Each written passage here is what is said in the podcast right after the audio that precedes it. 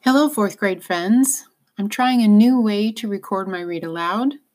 This is chapter two, A Message to the Mayor, but this is part two.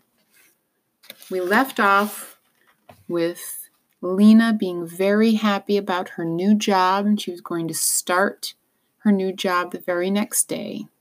Here we go. The messenger's headquarters was on Clothing Street, not far from the back of the gathering hall. When Lena arrived the next morning, she was greeted by messenger Captain Alice Fleery, a bony woman with pale eyes and hair the color of dust. Our new girl, said Captain Fleery to the other messengers, a cluster of nine people who smiled and nodded at Lena. I have your jacket right here, said the captain, and she handed Lena a red jacket like the one all messengers wore. It was only a little too large. From the clock tower of the gathering hall came a deep, reverberating bong. Bong! Eight o'clock, cried Captain Fleery, and she waved a long arm. Take your stations. As the clock sounded seven more times, the messengers scattered in all directions. The captain turned to Lena. Your station, she said, is Garn Square. Lena nodded and started off, but the captain caught her by the collar. I haven't told you the rules, she said. She held up a knobby finger. One, when a customer gives you a message, Repeat it back to make sure you have it right. Two, always wear your red jacket so people can identify you. Three, go as fast as possible. Your p- customers pay 20 cents for every message, no matter how far you have to take it. Lena nodded. I always go fast, she said. Four, the captain went on. Deliver a message only to the person it's meant for, no one else. Lena nodded again. She bounced a little on her toes, eager to get going. Captain Fleery smiled. Go, she said, and Lena was off. She felt strong and speedy and sure footed. She glanced at her reflection as she ran past the window of a furniture repair shop. She liked the look of her long dark hair flying out behind her, her long legs in their black socks, and her flapping red jacket. Her face, which had never seemed especially remarkable, looked almost beautiful because she looked so happy. As soon as she came into Garn Square, a voice cried, Messenger! Her first customer. It was old Natty Prine calling to her from the bench where he sat. This goes to Ravenette Parsons, 18 Selverton Square, he said. Bend down. So she bent down so that her ear was close to his whiskery mouth. And the old man said in a slow, hoarse voice, My stove is broke. Don't come for dinner. Repeat. So Lena repeated the message. Good, said Natty Prine, and he gave Lena 20 cents and she ran across the city to Selverton Square. And there she found Ravenette Parsons, also sitting on a bench, and she recited the message to him. Old turnip head, he growled. Lazy old flea face. He just doesn't feel like cooking. No reply. Lena ran back to Garn Square, passing a group of believers on the way. They were standing in a circle, holding hands singing one of their cheerful songs. It seemed to Lena that there were more believers than ever these days. What they believed in, she didn't know. But it must make them happy. They were always smiling. Her next customer turned out to be Mrs. Polster, the teacher of the fourth year class. In Mrs. Polster's class, they memorized passages from the Book of the City of Ember every week. Mrs. Polster had charts on the walls for everything with everyone's name listed. If you did something right, she made a green dot by your name. If you did something wrong, she made a red dot. What you need to learn, children, she always said in her resonant, precise voice, is the difference between right and wrong in every area of life. And once you learn the difference, here she would stop and point to the class, and the class would finish the sentence. You must always choose the right. In every situation, Mrs. Polster knew what the right choice was. Now here was Mrs. Polster again, looming over Lena and pronouncing her message. To Anisette Lefrand, 39 Hum Street, as follows, she said. My confidence in you has been seriously diminished since I heard about the disreputable activities in which you engaged on last Thursday night. Please repeat. It took Lena three tries to get this right. Uh oh, a red dot for me, she said. Mrs. Polster did not seem to find this amusing. Lena had 19 customers that first morning. Some of them had ordinary messages. I can't come on Tuesday. Buy a pound of potatoes on your way home. Please come and fix my front door. Others had messages that made no sense at all to her, like Mrs. Polster's. But it didn't matter. The wonderful part about being a messenger was not the messages, but the places she got to go. She could go into the houses of people she didn't know, and hidden alleyways and little rooms in the backs of stores. In just a few hours, she discovered all kinds of strange and interesting things.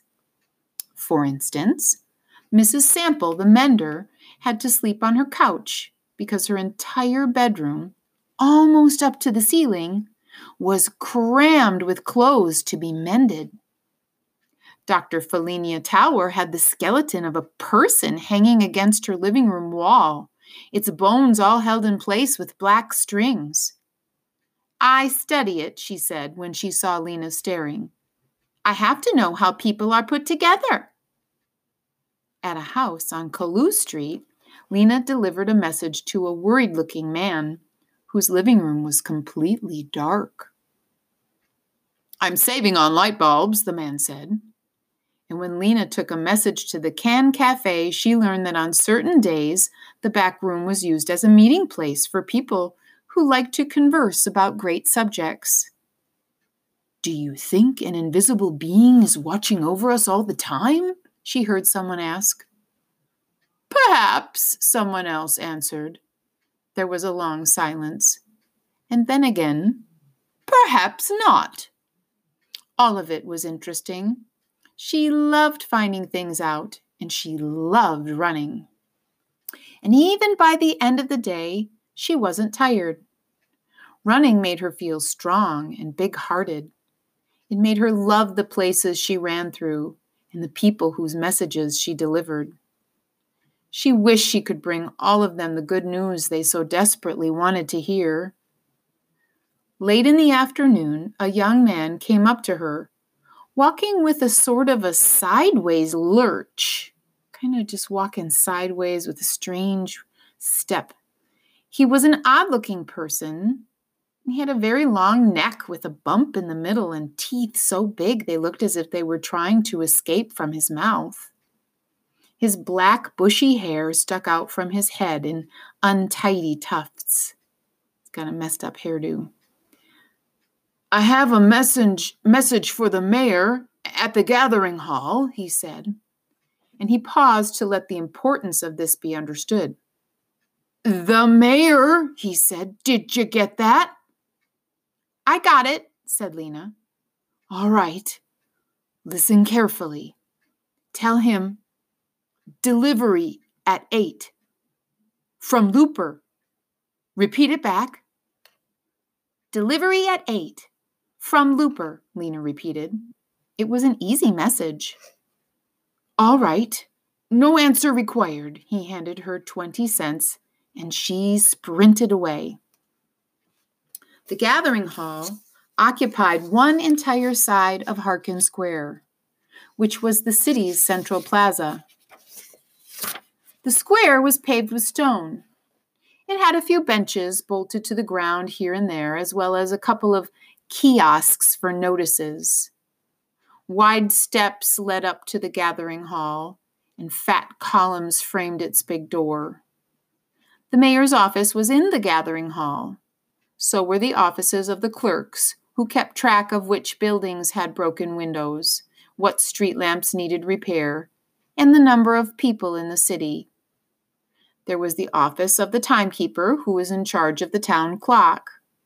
And there were offices for the guards who enforced the laws of Ember, now and then putting pickpockets or people who got in fights into the prison room, a small one story structure with a sloping roof that jutted out from one side of the building.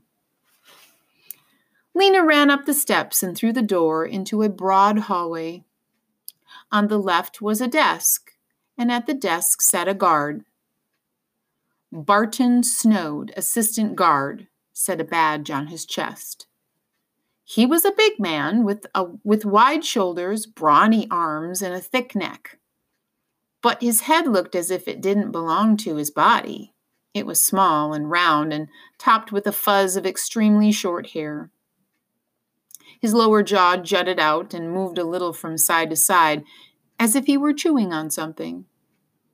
When he saw Lena, he, his jaw stopped moving for a moment and his lips curled upward in a very small smile. Good day, he said. What business brings you here today? I have a message for the mayor. Mm-hmm, very good, very good, Barton Snode heaved himself to his feet. Step this way. And he led Lena down the corridor, which is a hallway, and opened a door marked reception room. Wait here, please, he said. The mayor is in his basement office on private business, but he will be up shortly. So Lena went inside. I'll notify the mayor, said Barton Snode. Please have a seat. The mayor will be right with you. or pretty soon. He left, closing the door behind him. A second later, the door opened again and the guard's small, fuzzy head reappeared. What is the message? he asked. I have to give it to the mayor in person, said Lena. Mm, of course, of course, said the guard. The door closed again. He didn't seem very sure about things, Lena thought. Maybe he's new at his job. The reception room was shabby, which means not very not very well kept, but Lena could tell that it had once been impressive. The walls were dark red, with brownish patches where the paint was peeling away. In the right hand wall was a closed door. An ugly brown carpet lay on the floor, and on it stood a large armchair, covered in an itchy looking red material, and several smaller chairs.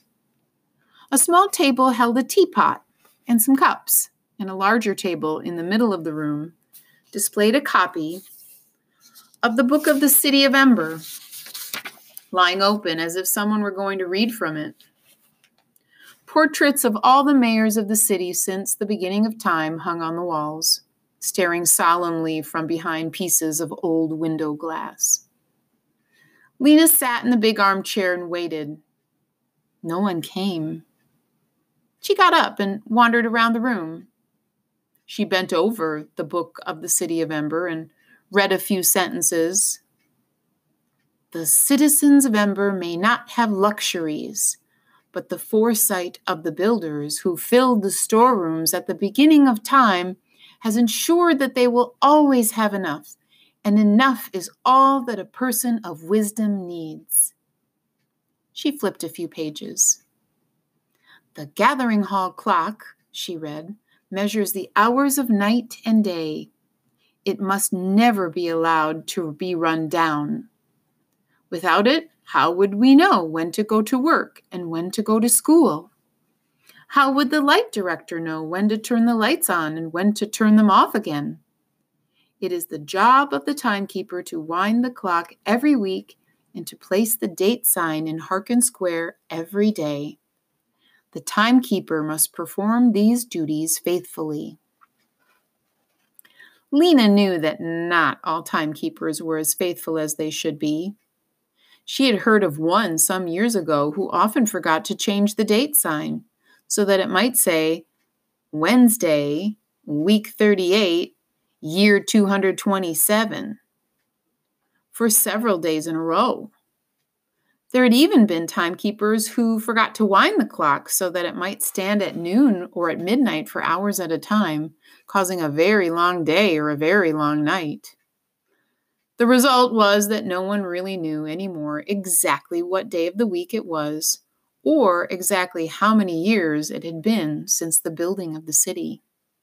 They called this the year 241 or 241, but it might have been 245 or 239, or it could have been 250.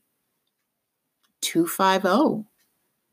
As long as the clock's deep boom rang out every hour and the lights went on and off more or less regularly, it didn't seem to matter. Lena left the book and examined the pictures of the mayors. The seventh mayor, Pod Morthwart, was her great, great, she didn't know how many greats, grandfather. He looked quite dreary, Lena thought. His cheeks were long and hollow, his mouth turned down at the corners, and there was kind of a lost look in his eyes.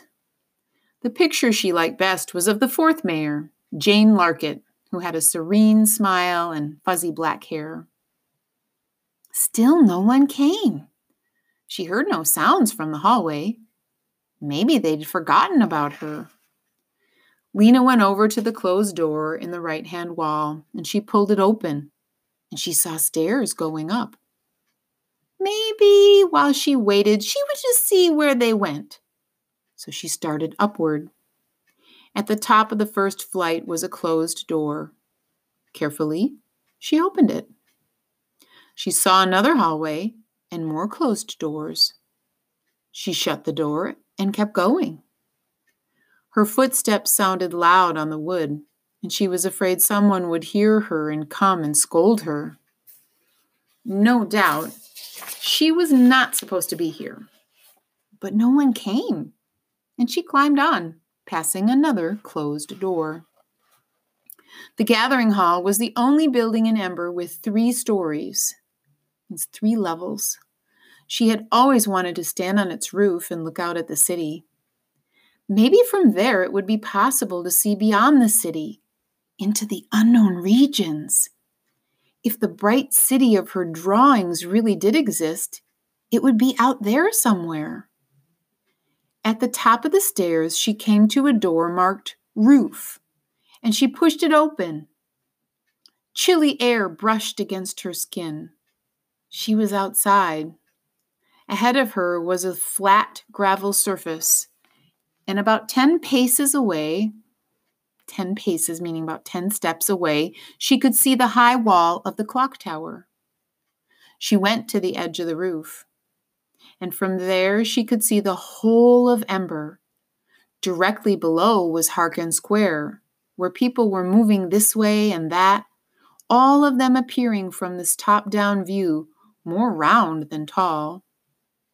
Beyond Harken Square, the lighted windows of the buildings made checkered lines, yellow and black, row after row in all directions.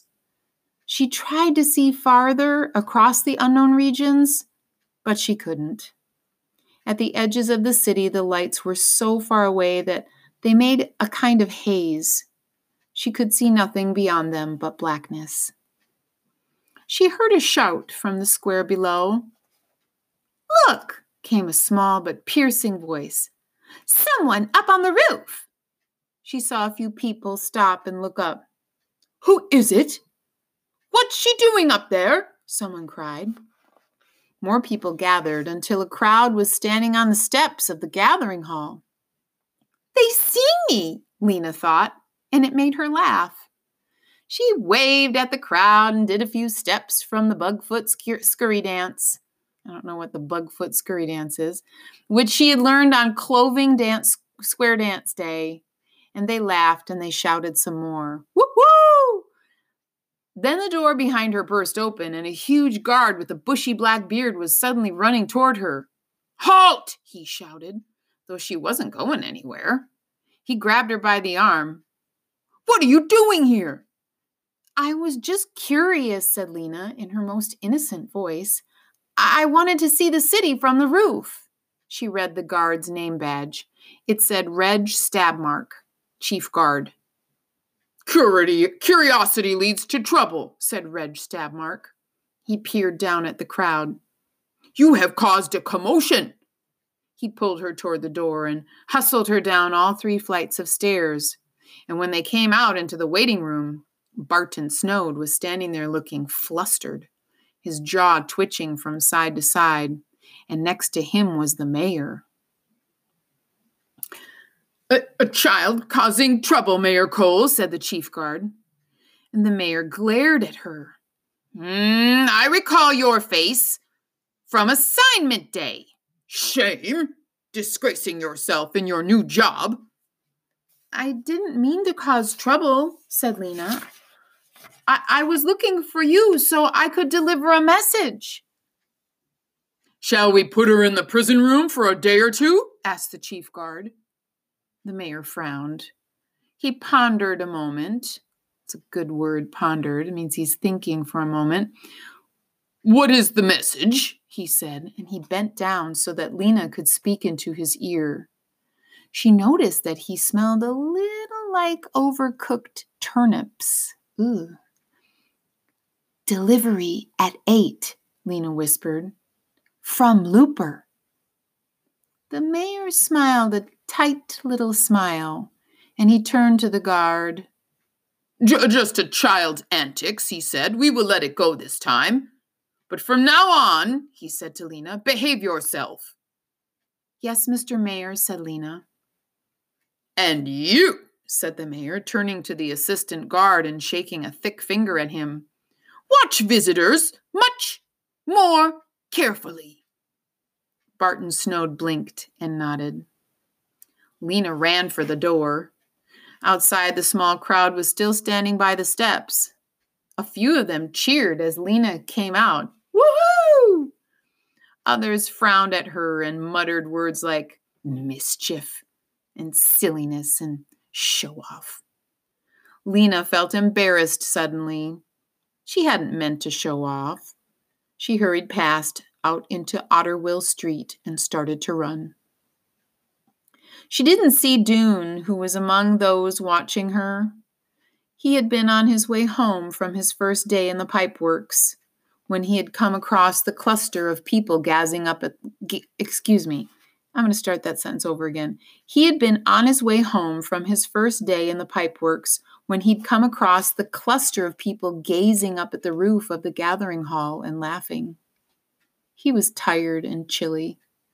The bottoms of his pants legs were wet, and mud clung to his shoes and smeared his hands. When he raised his eyes and saw the small figure next to the clock tower, he realized right away that it was Lena. He saw her raise her arm and wave and hop about, and for a second he wondered what it would be like to be up there, looking out over the whole city, laughing and waving. When Lena came down, he wanted to speak to her, but he knew he was filthy looking and that she would ask him questions he didn't want to answer. So he turned away. Walking fast, he headed for home.